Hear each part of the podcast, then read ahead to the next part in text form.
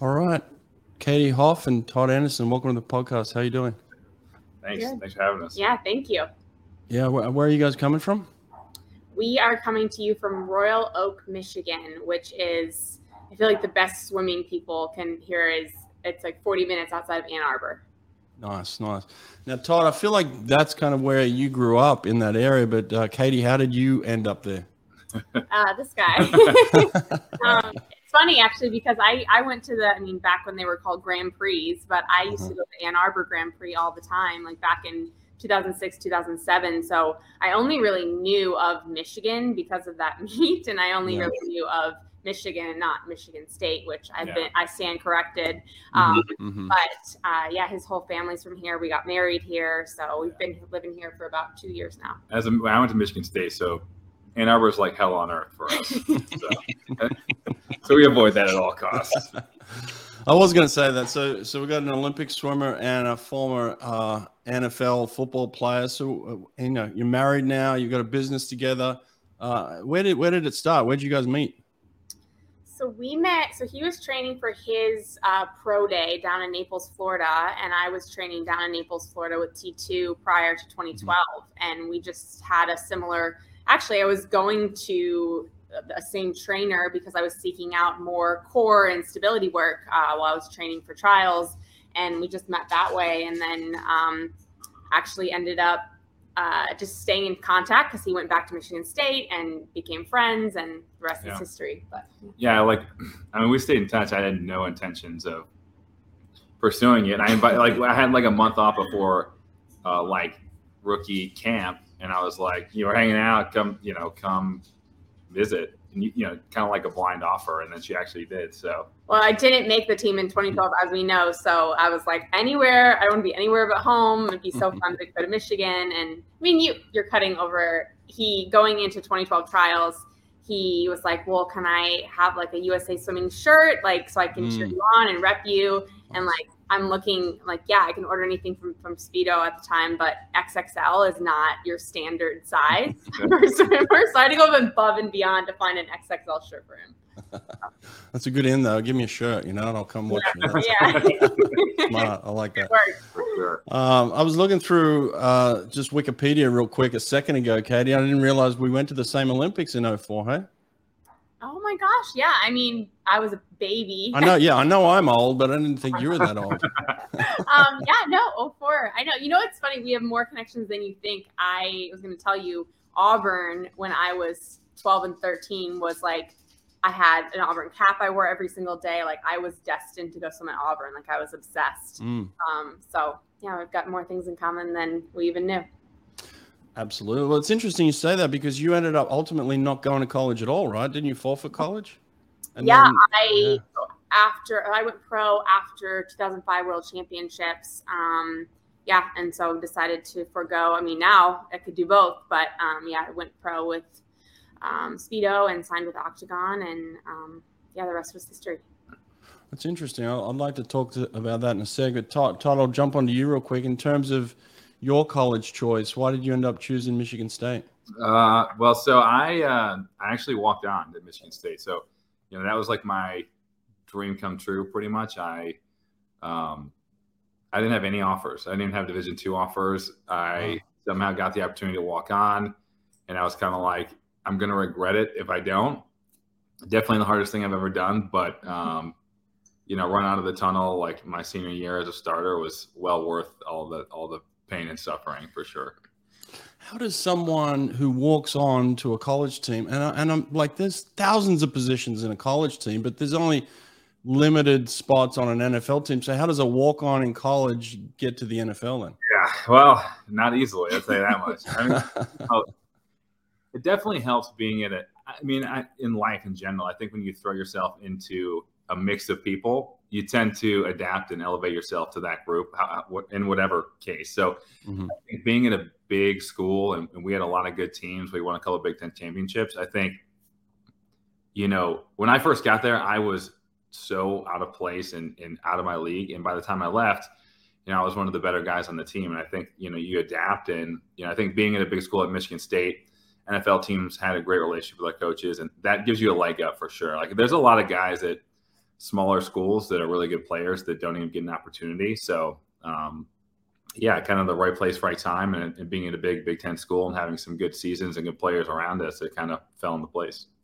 Isn't it interesting? I'm just thinking you two sitting here together reached the top of wherever you could go in the sport, and yet you came at it from totally different situations. Like Katie, you were so good that you forfeited college. That's how damn good you were. It was like I'm I'm too good for that, which is amazing.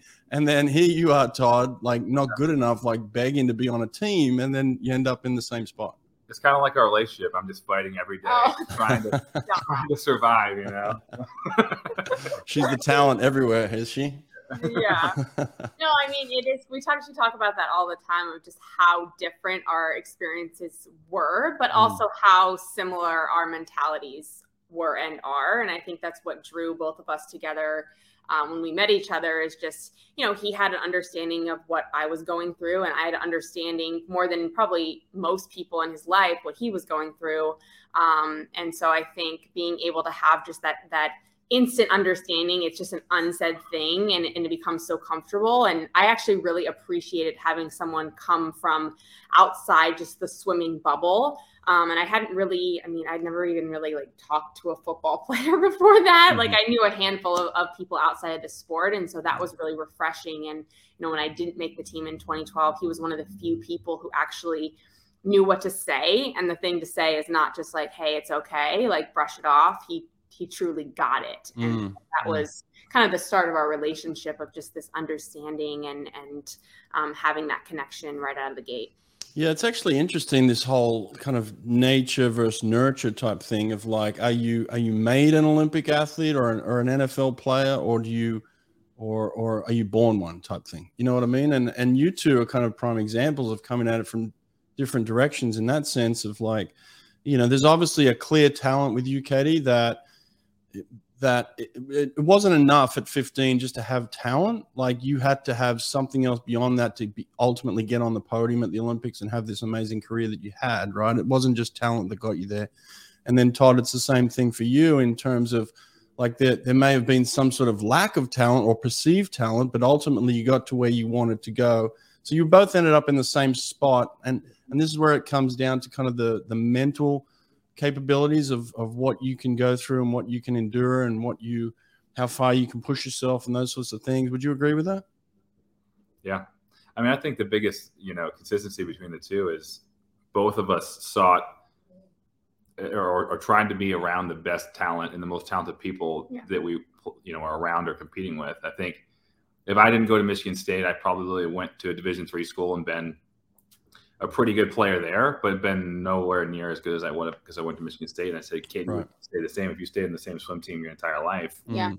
I would doubt you'd elevate yourself to that level." Mm. Well, yeah, I mean, you walk on the full deck at NBAC and it's like a wall full of Olympians. Like that's just like what you do at NBAC, mm. you know. So I mm. think I am a, you know, we talk about this all all the time of raising kids. We don't have kids yet, but um, like how do you create that, you know, how do you create the best environment for excellence? And I, I totally agree. I think it's just surrounding yourself with people where you're you're not the best right? You're constantly striving for the expectations are there. And so it just elevates you automatically to that level.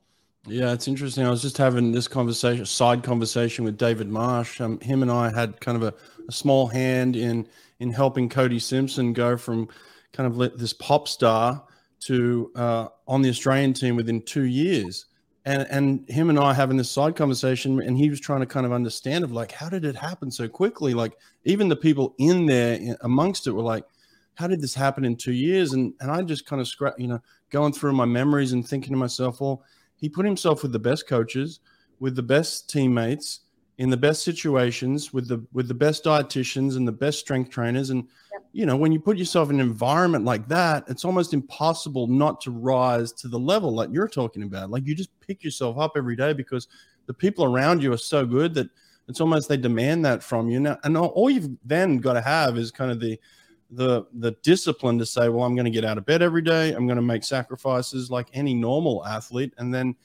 and and that's how you ultimately get there in, on a fast track, I'd imagine. Yeah, for sure. For sure. Yeah, well, I don't think you can. Uh, I don't think you can fake that. I think that uh, no. I think that it's also hard because I think that a lot of times you don't really know you're putting yourself in that situation when you're doing it. Mm. You might either think you're at that level, you and it's going to be tough. You might um, kind of just you know a lot of people don't have the resources to necessarily pick and choose exactly everywhere they go. So right. uh, I think you, there has to be some luck involved as far as where you end up or what your resources are because on the flip side, it is crazy when you see someone with limited resources make the most of it and just come out of nowhere and kind of shock the world, which yeah. Happened. Yeah, Lydia Jacoby is like a prime example that comes mm-hmm. to mind. Um, but yeah, I think I, I was fortunate, um, and I think those things really early on just taught me I think it's also it's there's some level of environment and some level of just learning. Like I, I'd look around and and that was just what I saw needed to ha- needed to happen, and so I was just willing to put myself in really uncomfortable situations. Mm-hmm. And that's the piece where I, I always I'm like, is that something that like you have the environment is set up, and not everyone rises to the occasion, right? Like there's some people that look at that and they're like, well, that's just that person, or that's just you know that's just Michael Phelps doing that. When mm-hmm. you know I know you looked at the best people on at the Rams and Michigan State, and you're like, well, that could be me. And I did the same thing. I was like, well, why can't that be me? Like let let me try. Um, yeah. So there's a I think there's a split, and it's a constant. Like I could have this conversation for like five hours because I'm constantly thinking about it for like what how do you how do you raise it raise kids and and that environment? I, I, know it sounds like we're having kids tomorrow. We're not but like I, I do think oh wow reveal. Okay. Congratulations. Yeah my, my, mom's gonna be pumped she's like crying. Um, but no it's it's just it is something I find so fascinating of, of mm. Everyone has that different background but what's the biggest commonality and yeah. that that has to be it it has to be yeah I do too I find it fascinating as well and I'm glad we're having this conversation and it kind of relates to your business you guys have a business called Synergy Dryland right now. And so, um, how did that come about? How did you guys decide to do this? Yeah. I'll tell the I'll tell the beginning part, and, and then he can tell the kind of the current day part. I cool. mean, so in the middle of the pandemic, or right when the pandemic started and pools started shutting down, um, you know, my you know agent at the time wanted to come up with a concept which essentially was providing free programming um, for everyone who's just sitting at home. Mm. And something that I, you know, I think it's great to, and I love, I love giving motivational speak, speak, uh, sorry, motivational speeches mm-hmm. and talking to kids. But in that moment, all I could think was, what would, what would I want if I was still competing and I was going for Tokyo? I was, you know, compete, trying to compete at NCAA's, um, and it wouldn't be just someone to tell me, "Hey, just be positive, keep it up." You know, I wanted to give them something tangible, like, "Okay, like we can work out together, we can get stronger."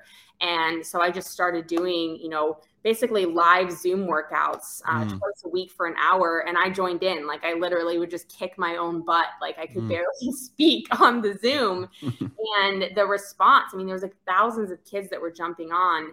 And the response was just so um, big. And we started getting more questions about strength training. And then mm. kids got back in the pool um, that continued and they started to see basically the fruits of their labor that they had put in you know during the you know 10 12 week span. Right. Um, and so that kind of moved into individuals that moved into then you know teams. And we were like wow this there's really a need for this in mm-hmm. the sport. And he has a really long uh, long background in strength and conditioning. I obviously had the lens of, of being an olympian and, and knowing what worked what didn't. And so we kind of combined forces to create yeah. what became synergy. I think that when so when katie was finishing her career when she kind of was coming back from it i was training her. And i had to learn you know i did so much research and swimming and all this stuff. And you know it seemed like there was an opportunity just in a couple things. Like one, the reason it's called synergy is just, you know, strength coaches have a ton. Or sorry, uh, swimming coaches have a ton on their plate, right? Mm-hmm. They're great at coaching swimming. Right. In every other sport, the strength coach is dedicated for that sport, and they're designing all the programs. They're very like custom and individualized for that sport. Mm-hmm. It seemed like a lot of these club coaches and, and even some of these big teams were almost expected to be an expert in swimming and dry land, which yep. is just yep. it's just a unheard of in any other sport. So, um, you know, that was a big opportunity. Like, how can we take that off their plate? And then the other thing was just innovation and, and bringing in some of these different um, ideologies and systems from, you know, different strength conditioning worlds, fitness. Those things are evolving so quickly. And, you know, swimming, you're kind of in your tunnel a little bit, in your lane. And I think that there's some innovation that can happen and some great ideas that maybe haven't necessarily been pulled into the sport that, you know, we thought could make a difference. Yeah, that's really cool. I like that. I mean, it's so true that you know, even, even as a college coach, I relied heavily on you know the coach that the strength coach at the university had supplied for me, and and us trying to get on the same page and figure out well. What am I doing in the pool? And what are you doing on the dry line? How can we meet in the middle? But there's just not a lot of coaches who uh, have a full understanding of the, of the swimming side of it. They come at it from the strength side of it, but then you have to kind of give them this whole dossier on what we do in swimming and why we do it and why do we swim two hours and all that sort of stuff and how does it relate to the gym. So there's there's not enough of it in that sense. Swim Angelfish. Swim Angelfish is an online certification program that strengthens your teaching curriculum to serve swimmers of all abilities. Swim Angelfish will prepare you and your instructors with the skills to teach swimmers with autism, physical disabilities, anxiety, sensory and motor conditions, and more. Learn to teach skills faster and with more comfort with Swim Angelfish. Apply for an Only Alpha Pool Product Scholarship and receive up to 50% off your certification. Go to swimangelfish.com today to apply.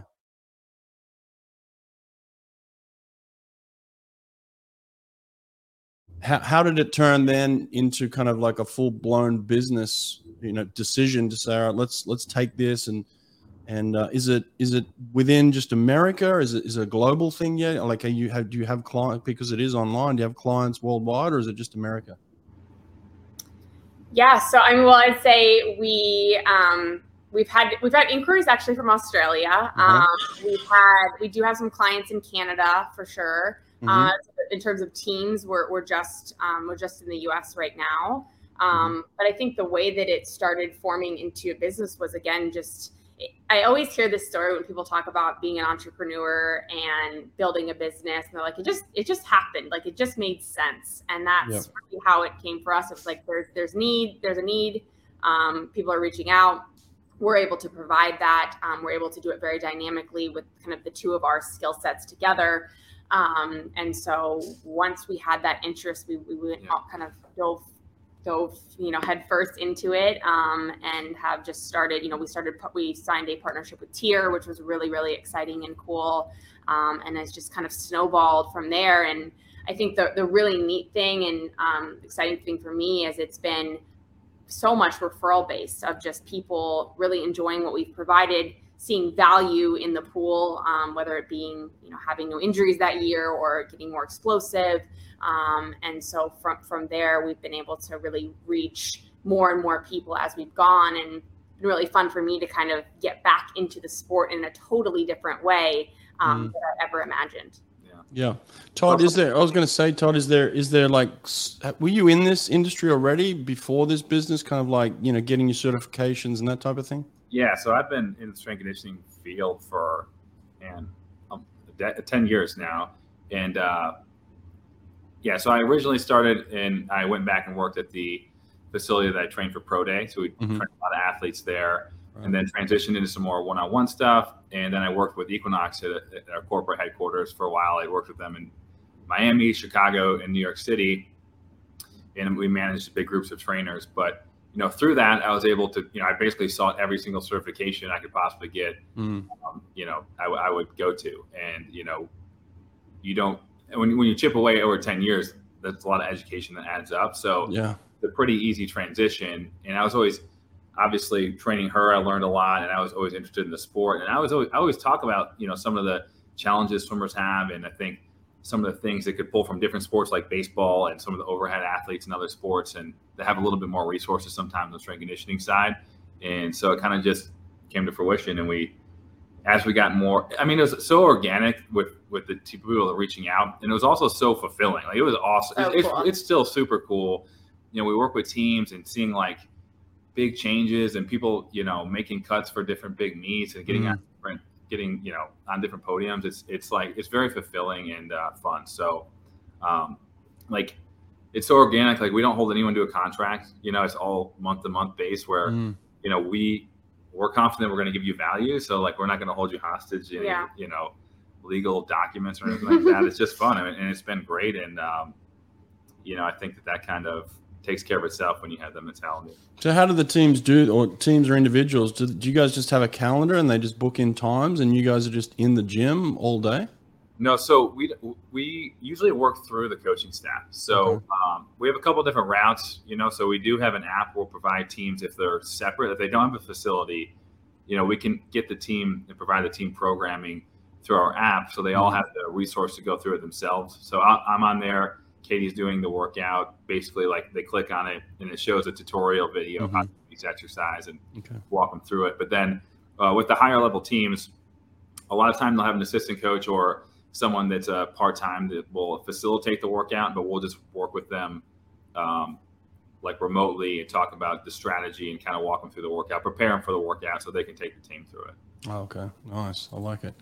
Uh, I've had a bunch of strength swimmer strength coaches on on my podcast recently. I had Dan Daly, uh, Dennis Hekmati, and and Keenan Robinson, who's uh, Katie. I'm sure you you you know very well. Keenan's uh, yeah. USA Swimming. So um, uh, a lot of good stuff coming out. So I had some follow up questions. I'm going to hit you guys with a couple that kind of people have reached out to me and said, "Well, I really want to know more about this. I want to hear about that." So, um, first one here, I'm going to just get straight into this. So, so uh, we talk about core strength a lot, and, and a lot of swimmers and swim coaches don't fully understand what what core stability, core strength really means.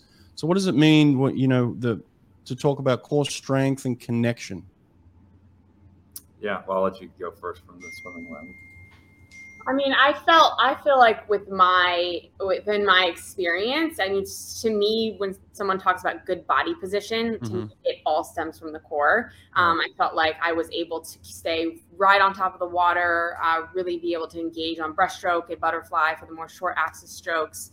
Um, and so to me, like he's again, he's the more science person, so he's going to be able to answer um, on that level. But you know, from an Olympic athlete perspective, I felt like my core was everything, and and I didn't necessarily feel like that meant I had to do like you sit there and do 400, 500 crunches a day. Like I felt like everything that I was doing, you know, whether it was a goblet squat, um, you know, or a squat jump or whatever that may be, I always felt like my core was a part of that, and, and I was constantly working my core. So, um, you know, and then when I got in the water, being able to immediately activate and engage that for what I was doing, um, that that's to me where where it really comes into play. But let me ask you about that. How how do you engage your core? Because a lot of people think about core, you know, core is like flexing, just you know, just turning on like your your six pack type of thing, and but it's it's not that in swimming, is it? No, I mean, I think it's. I always compare it to like I felt like you know when I would get in the pool and say you know I'm I'm working on breath timing or I'm working on you know a high elbow catch on freestyle. Like mm-hmm. I would mm-hmm. be focusing on the drills and I'd be exaggerating it and doing it in the drill. Like mm-hmm. I don't ever feel like, and maybe this was just the way that I operated and I swam, but like by the time I was getting into like doing repeats all out and workout or getting into the meet, I wasn't sitting there being like, oh, I need to have my elbow up at this position, right? Mm-hmm. Like just yeah. happening. And so I felt like when I was doing core movements, um, you know, on land, and I would do it, before, say, before a session, and I would come to the pool, I instantly felt like my body just was able to remember how to activate. Like again, I wasn't thinking of like squeezing my core, mm-hmm. like when I was on top of the water, I was, you know, activating it. I just felt like because I had that strength because of what I was doing on land, it instantly connected. And the same thing of anything I was doing overhead in terms of, you know, my lats being able to grab more water, um, whatever that might be. Um, that's how I, again, I'm sure there's some science behind that, but for me, that was where I felt the most value in terms of that, you know, land wow. connection. And I think from a programming perspective, I think we kind of look at it as a twofold approach. You know, for us, the core is okay, can you resist movement through the spine, right? Can you com- you keep a pillar position, mm-hmm. torso, you know, at one. And then the other thing that I think is often overlooked is, you know, when you look at the core and just the attachment sites of the muscles, it's a very broad area. And the, the, the core alone can produce very little force, right? Like if you sit there and try to like twist mm-hmm. it again, it's, you're, you're not going to produce a ton of force. So right. it's how do we transfer force the most efficiently as possible? I think that's kind of what Katie's talking about is, you know, our limbs, uh, you know, our legs and our, and our you know, our pecs and all these big movers on our limbs produce a ton of energy and force. And it's like the more efficient you can transfer that through your core, the more it's going to eventually, you know, extend out to your extremities, your hands, especially your upper body extremities, and translate into faster swimming. And that's what we're yeah. trying to do. Is, is I was yeah. transfer force is the main thing we're training, mm-hmm. and as opposed to um, you know some of the slower twitch generic like core training movements you'll see. Yeah, Todd. One of the things I was taught when I was learning about the core and kind of connecting it was was sucking in the belly button. Is that something that's still relevant? Yeah, I mean, it's tough because you're going to get different opinions. But you know, when we look at an athlete in sport, the last thing you want them thinking of is how to activate their core. Right? Mm-hmm. We want them to go, and that's true with anything. You know, when you think about deadlifts, squatting, when someone's in a sport, there's no way they're actually going to have that thought process, and that's going to actually slow them down. So, right. you know, something like sucking in the belly button, oftentimes when we're doing a heavy strength movement, we're actually going to do the opposite. We're going to create space, you know, fill our torso with air to create mm-hmm. the most spinal stability that we can. In you know, the the belly button will expand. So, I wouldn't say that there's no value in that, but for the most part, you know, that's not something that we usually teach. Right, I gotcha. What about coordination with the quads? I know it's different as you're as you're growing up and and your body's changing and you know you're getting taller and you and you're trying to figure out what your arms and legs are supposed to do in the pool. It's like it, it becomes uh, you know it's really difficult to kind of get a, a teenager to kind of engage with the core. They don't really know what's going on there. How do you guys deal with that? You know, I think that uh, I think relating things to real life scenarios that are already happening is a very powerful thing. So I, I would say we always encourage kids one to play multiple sports up right, into a right. certain level.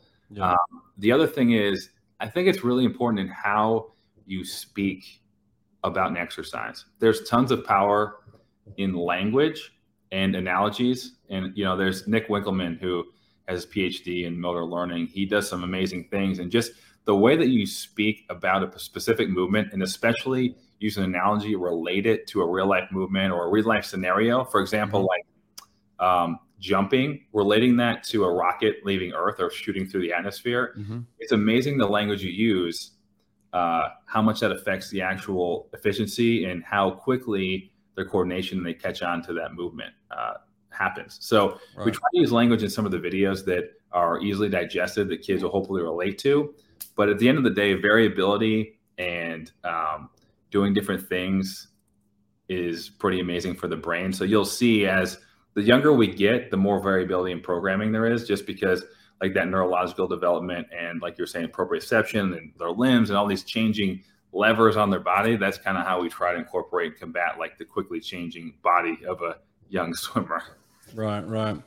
Katie, I got something for you. You know, uh, one of the biggest kind of uh, wake up calls to me was when I was traveling with the Australian team, went to Japan once, and just watching the the, the Japanese swimmers in their pre-meet kind of warm up. You know, they would sit there for about 40, 45 minutes going through a series of kind of, um, you know, exercises, core connection, you know, just body awareness type stuff, stretching but it, it just it was so in, inclusive and so in depth.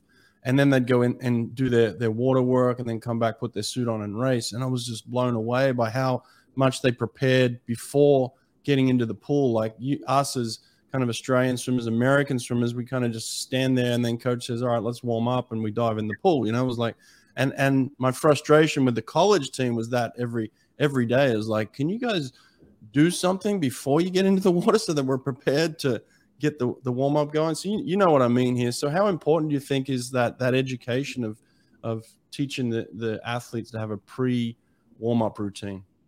Oh my God, so important. I mean, I it's so funny. I look back, like that was something that I was doing at NBAC starting at 13 14 years old i mean mm. that was like the expectation was you're getting to practice you know at least 30 minutes early mm-hmm. um, and part of that i think is part of it's physical physical and part of it's mental like it's giving mm. you an opportunity to, like the second i start doing my foam rolling i start doing some of these activations like that's focus time i'm locked mm here for workout. So that's partly what it did for me of just being able to, you know, I would go in, I had my routine, I'd look at the workout, I knew what I was needing to execute on that day, and then I would go into that routine.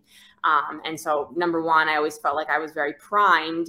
Uh, and then I could also bring that to the meet because then I had that same routine that I was very much, you know, rooted in for confidence. Um, and then at the same time, it was just mentally being able to feel prepared, um, you know, and and ready to go. Right. So I am a, a very in anything anyone I talk to um, when I talk about routine, when I talk about, you know, really going, going, what, what is that extra step? What is that extra 1% that you see all the elite athletes doing? I would say even more so now, uh, probably a lot less back then.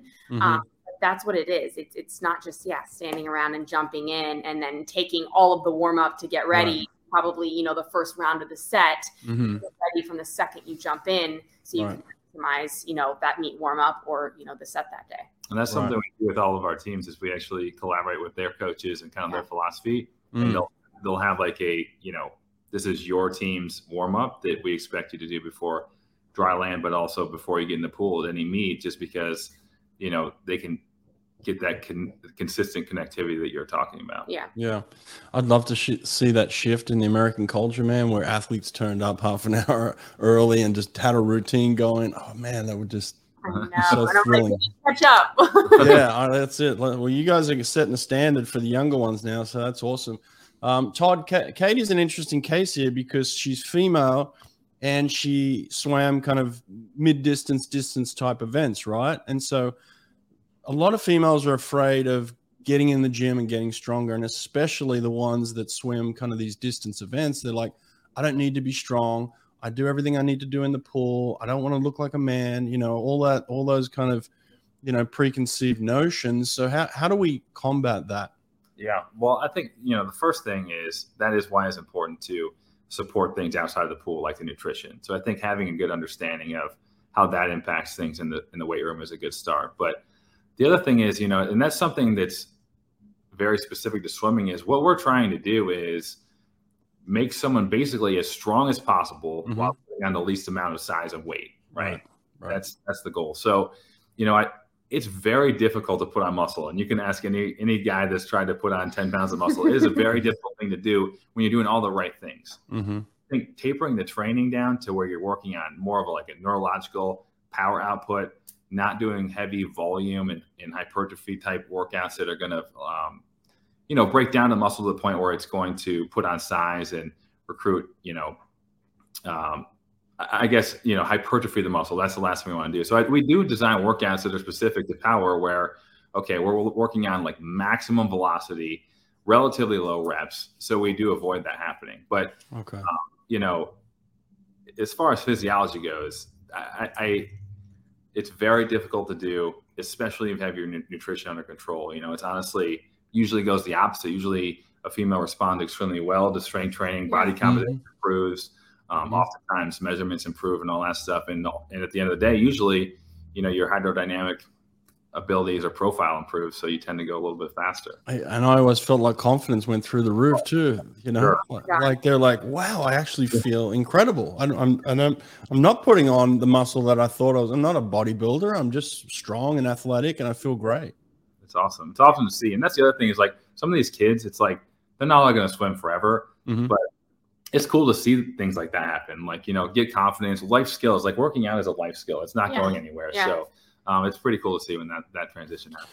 You, you do need more strength and power as as a sprint swimmer as opposed to kind of the, the 200 400 type athlete that katie was so what what would be the differences you would think in in coaching the two yeah, I think I think that um, I think with the power athletes, like the shorter sprinters, you are able to hold a little bit more muscle mass just because at the end of the day, you're going to need a certain amount of actual muscle mass to produce maximum amounts of power. So if you're mm-hmm. talking about coming out the blocks for a 50 free, I mean, you're going to need to recruit enough motor units where you're you're going to put on a little bit of size, and that's okay. So I think finding that balance, taking a look at body composition, and then again, I think with the distance swimmers, making sure you're really strategic with which exercises you're taking into certain rep schemes and which exercises you're keeping like a really low rep count and intention of more power training from a neurological perspective and not actual like a muscular fatigue perspective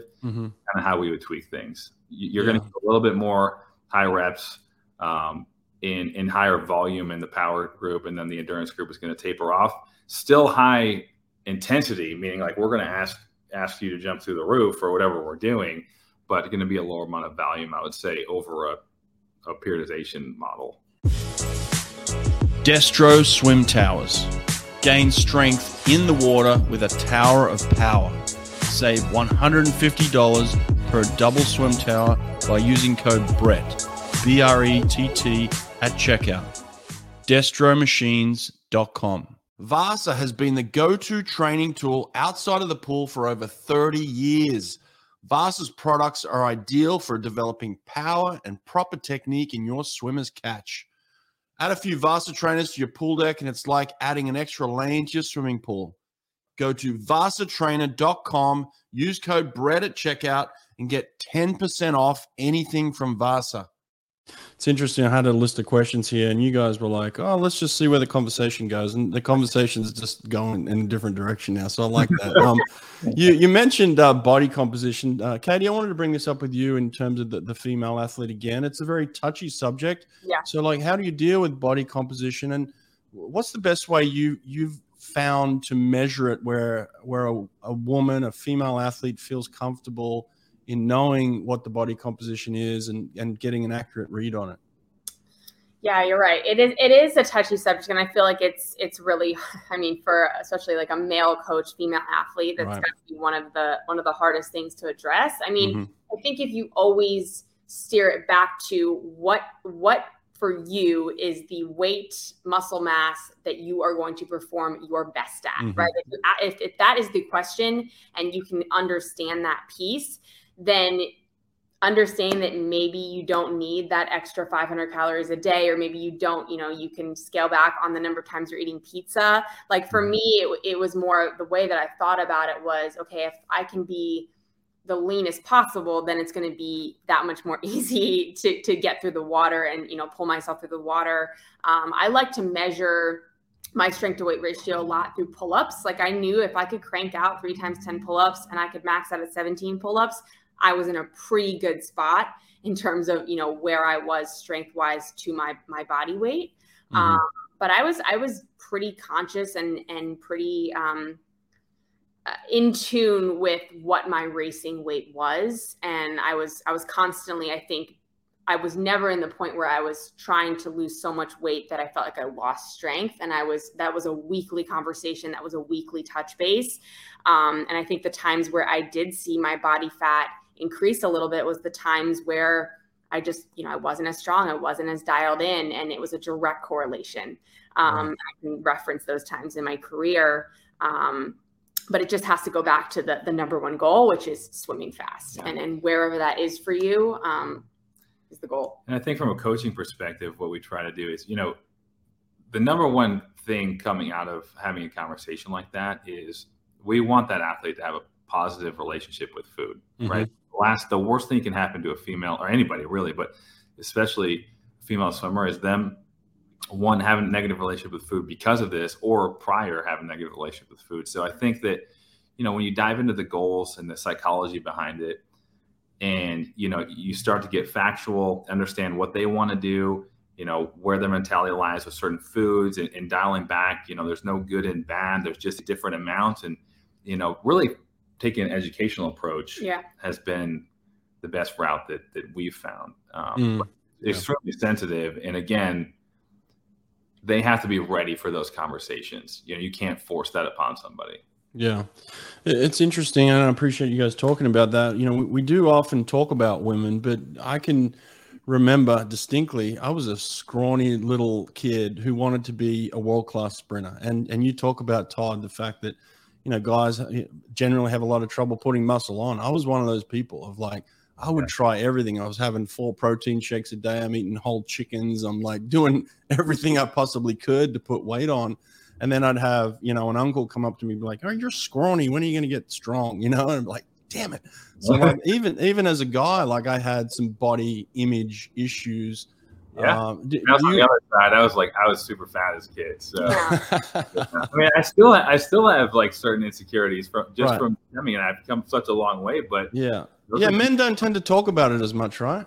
no, you're not allowed. You know, that's not a thing. I think, I think changing that's going to be a big deal. I think, you know, man, I- you know, a lot of a lot of the mentality and the psychology of men has just been pushed pushed aside for so long. But you know, I, most guys are having the same feelings. You know, when I was in other sports like wrestling and stuff, where you know body image is even more you know physically visible. Mm-hmm, you know, mm-hmm. there's all sorts of feelings that are going on, and I guarantee you, there's just as many, you know, younger guys out there that are having problems as as females. To be honest Yeah. with you, so Yeah. Um, hopefully it becomes more normal. I think it's starting to, but you know, it's still a long path. I mean, talk about Yeah. Talk about the speedos. I mean, swimmers, swimmer guys are like the So ultimate. that's what I mean. yeah, you can't yeah, you can't tell me. And also, how many kids aren't swimming because of that? I mean, I'm sure that has a that has Yeah. an impact. yeah, for sure. Yeah. No, I, I remember at the age of 18, I'm like, I'm going into the gym this summer. I'm not coming out until I'm, you know, 10 pounds heavier, just with pure. mu- And I did. I just did hypertrophy training, you know, for for like three months, where I was just like, I'm putting on muscle, and and it worked in a sense that I, I definitely got stronger. I don't know if it made me a better swimmer, but um, at that time, it it, ma- it made me feel better about myself. Yeah, that goes a long way. I mean, you feel good about yourself, you're going to go pretty fast Yeah. with. Yeah, yeah. Now, now I'm the opposite. Now I'm like, damn it, I can't get this weight off me. it changes, guys. Don't worry about it. The metabolism slows down.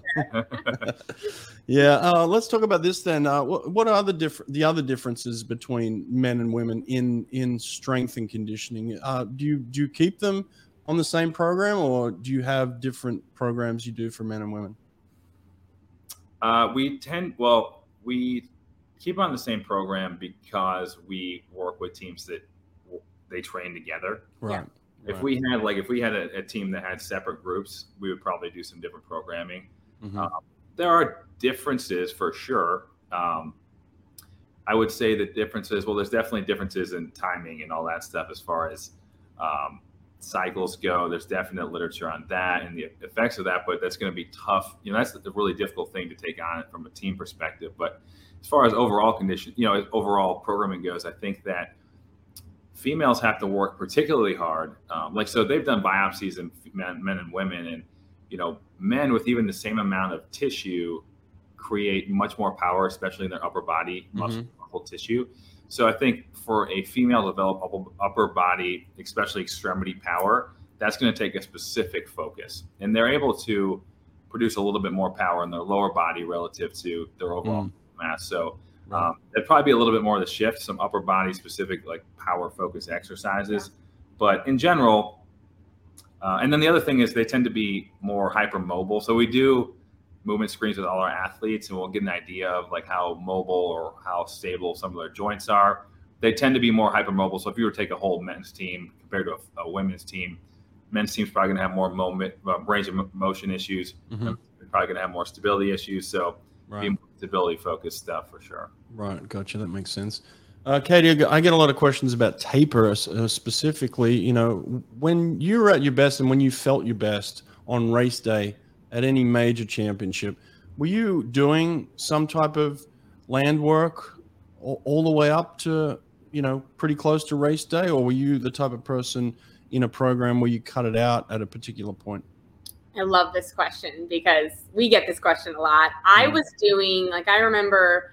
Um, you actually even see I don't know if you saw on our Instagram, but I have this picture of me. Um, you know, at, in Athens, Greece, at one of the pools. Like I think I was probably three or four days out, and I was like, I, ha- I found this rock because they didn't have any med balls, and I was like doing like kind of like chest throws, but actually not throwing the rock to Mm, get my med ball throws wow. right before race time. So yeah, I mean, I think the biggest thing that goes, you know, the fastest is power, right? So I always was doing some level of squat jumps, some core work, some some med ball stuff, like nothing that was going to break me down or or make me feel fatigued, but being able to maintain that that the explosiveness um, was something that I was always doing before Mm. any of my big meets, whether it was World Championships, Olympics, um, and that's something that carries over to what we we do with our athletes. Um, you know, leading into it, um, that to me, just stopping is is not the right thing to do um, when it comes to actually being able to feel your best at a meet. Yeah.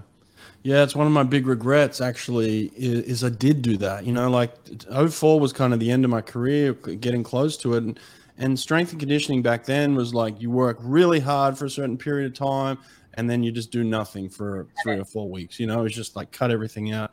And I could just feel my strength just like disappear, my power, especially like you said, my power just disappearing and and being like I'm a completely different person now than I was four weeks ago. I'm strong and powerful now. I feel insecure, a little weak. I'm like I'm trying to figure out where my power is. So I definitely uh, shifted that as a coach, and now you know in my in my training with a lot of my sprinters, you know, especially Bruno Fratus, for instance, like what you said, like just doing a med ball slam, even even 15 minutes before a major race, just like activation of just feeling that power and then transferring it to the pool. Absolutely, we do those things, you know. Yeah. Yeah. Yeah. Um, I like it. What else did I have here? Oh, um, this is a big one, obviously. So shoulder injuries. Did you ever have a, a shoulder injury, Katie? And um, and and what do you guys do for prevention and treatment? So I was really lucky in the fact that I mean I had you know small things here and there with my shoulder, whether it was maybe a, you know you could call it tendonitis, but it was nothing that ever kept me out of the pool really ever. Uh, and my only injury in my career is, was a pulmonary embolism, blood clots in my lungs. So wow. um, I I never had experience with that, but I know a lot of teammates that did, and I know there's a lot of um, athletes out there that that constantly struggle with that, and so we actually have um, really specific protocols um, to make sure that doesn't happen. Yeah. I would say our approach, you know, we view the shoulder, you know, the, the scapula is like the North Star of the shoulder, right? Mm-hmm. It's essentially floating there, 17 muscular attachments, right? So if something's off, you're going to see that in the, the rhythm between the scapula and the humerus. So mm-hmm.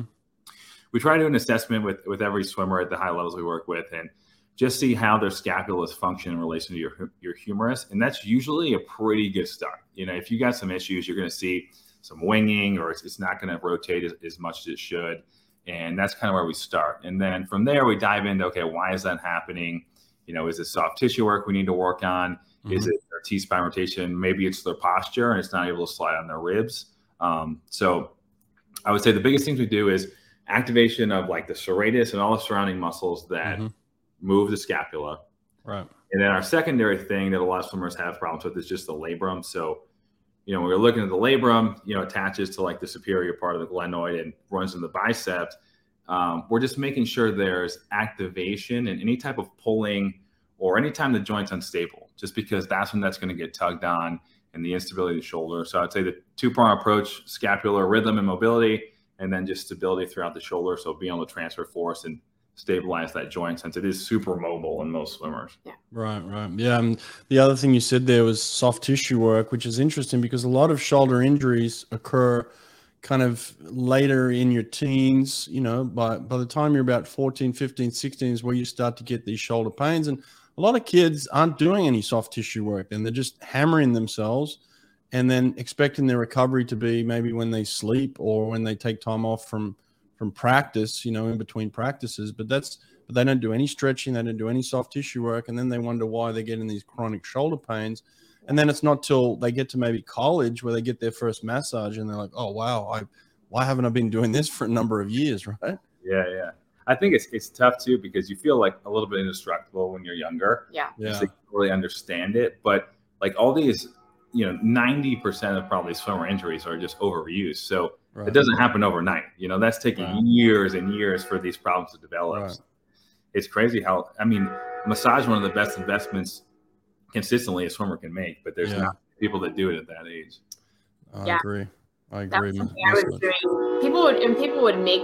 Sorry, we live near a train, so if you hear a train, but um, people people used to kind of make fun of me, like when I was younger, and I would do a weekly massage, and it, mm-hmm. it wasn't something that I looked forward to. It was the most painful thing of all time. Like I right. can't, oh, but I think there's this this feeling whether you're not a non-athlete or whether you're in the sport and you're just not thinking, like you said, of massage as being so important. But you know, obviously, if you have the resources to do it, it's one of the best things you can do. And if you don't, I mean, I think, you know, we harp on it all the time. We, we program in soft tissue work, but then having people understand uh, soft tissue work is not just like rolling around on a foam roller for five minutes. And that's right what it turns into. It's like it has to be very specific. You have to set time aside to do it. Um, and you have to, you know, really kind of make it hurt for, for a number of minutes. And no one wants to do that. Um, but I think that was something that I, I really invested in that made a big difference and allowed me to do all the all the yards and and really be able to be consistently performing on a daily basis. Right. Yeah. Absolutely. Um, another thing we see that, that frustrated the life out of me. I go into the guys' locker room occasionally, and they just have um, supplements like lined up in the locker room. I'm like, what is all this crap you've got in here, guys? You know, like yeah. bottles and bottles of stuff. So in terms of um, supplementation, what's your thoughts on it? And and especially, I want to talk about creatine because I, I do get a lot of comments and questions about creatine. What's your thoughts on that? Yeah, I mean supplements in general. You know, ninety nine percent of supplements are a scam, right? Yeah, yeah. There's pretty much only been a few, you know, that have actually been proven out to increase performance, and and the main two are you know protein, high quality protein, right, and creatine is the other one. So. Mm-hmm we generally don't recommend supplements to our athletes, right? Mm-hmm. If you can get high quality proteins from from meals and and you know whole foods, that's the best you're going to get. You know, for example, when you talk about creatine, I mean, it used to be you know, the reputation it's gotten over the years is insane compared to what it actually is. When it 1st mm-hmm. came out, it was like they thought it was coming in a syringe the way that people talked about it. But yeah. you know, and it's it's a pretty it's very naturally occurring substance and it has a ton of positive health benefits from cognitive with the brain and performance and all this stuff. So, you know, we're we're pro in that sense. But on the flip side, um, you know, if you have a, a large piece of beef or something like a grass-fed beef, you're going to get close to three grams anyways. So, mm-hmm. you know, I think that you can you can get you know the same amount of creatine you would for supplementing um, if if you're eating a really high quality diet. Now, that being said, I think it's hard to do. Um, I think it's something maybe as an athlete gets a little older, you know, maybe in college, it's something to explore. I, I don't think, but I think you have to understand what you're getting yourself into. You know, there's certain parameters around it, but um, for the most part, it's deemed pretty safe at this point and have some positive effects. Right. We individualize training in the pool, so why not individualize your nutrition? Erica Beine of Beine Wellness Building will help you and your swimmers get exactly what each athlete needs through genetic testing and personalized nutrition plans. So stop guessing what you should and shouldn't be putting into your body. Athletes within a few weeks have noticed they're recovering faster because they're fueling their body with what they need and staying away from what their body hates. Erica understands swimming. She gets it. She's worked with over 20 Olympians, including the fastest man in the world, Caeleb Dressel. Group discounts are available, so go to Beine Wellness Building and get in touch with Erica today. That's Beine, B E I N E, wellnessbuilding.net. Do you guys deal with diet and nutrition at all? Because I know like it's a changing world and there's a lot of vegans out there. There's a lot of vegetarians now. There's a lot of different diets, a lot of, a lot of different ways that people are cutting out certain foods so that you know i'm sure that would affect your your strength and conditioning programming and, and certainly the the swim programming based on all these different diets. Do you guys deal with that at all? Yeah i think it's tough. I think we we um get a lot of questions. we get a lot of questions. We get a lot of different philosophies. I think mm-hmm. we try to stay grounded in science. That's right. our main thing and always go back to the whole foods and, and you know quality yep. choices. But right. we do consult with some dietitians, um, which is helpful because when you get someone that has a specific uh, diet recommendation or that has specific ailment or restrictions, that's when we kind of like um, you know we want to make sure they're getting to talk to an expert. But we, we deal with it all the time. You know, I think that if there's anything we've learned from all this stuff, is that that we don't know what's exactly. Right. There's a lot of ways people can be successful in a lot of different ways to skin a cat in that in that world. So um, we always support whole food choices. We can we can help and we can provide resources to kind of fit any needs, but it's a tough world to navigate for sure. Yeah. Well, we stay in our lane. Let's just say that. yeah. We get we definitely dive into general recommendations surrounding practice and post work and all this stuff. Or like favorite protein bar or stuff right. like but all the new diets popping up, you know, it becomes, and you know, there's so much information out there now. People are just asking a lot of questions, and um, a lot of times the simple answers are the best, and that's not necessarily the answer people are looking for. Yeah. Yeah. No, I agree. I agree with that for sure. um, well, listen, uh, if anyone wanted to be around people who've been there, done that, and got expertise in in uh, strength and conditioning and dry land and swimming, um, you two are certainly people that I'd, I'd, reach out to. So, how can people find you? Synergy Dryland, where can they find you? Yeah, so we are um, we are on Instagram, so it's just uh, Synergy Dryland altogether. Um, we also have a website, which is very simple too, just synergydryland.com. Um, and then if anyone wants to email us, it's just contact at synergydryland.com. Um, and then we both have our, our, own personal pages, which we like to do some TikToks. We upload some TikToks. We make fun of each other. We post workouts. Um, so I'm just uh, KT Hoff seven. And um, Todd, Todd Anderson under or Todd Anderson forty two underscore. yes. Yeah, Todd. Listen, Kate, Kate is the star, but you got way more Instagram followers than her. So got, Everyone says that it's so annoying. you got one up on a man. It's all good. So Yeah, she Uh, was right before like the heavy Instagram wave. She would have had a ton of followers, but she was much yeah, better they're hard to grow. They're hard to get. than me, so she she gets that. I love it. Well, listen, I appreciate this. Uh, I hope people reach out to you. I hope you get a ton more clients out of this. And um, you guys are awesome with what you're doing. I appreciate your time today. So uh, th- thanks a lot, uh, Todd and Katie. Appreciate it. Sure. yeah, you. thank you so much. All right. You guys wait there. I want to talk to you for a sec.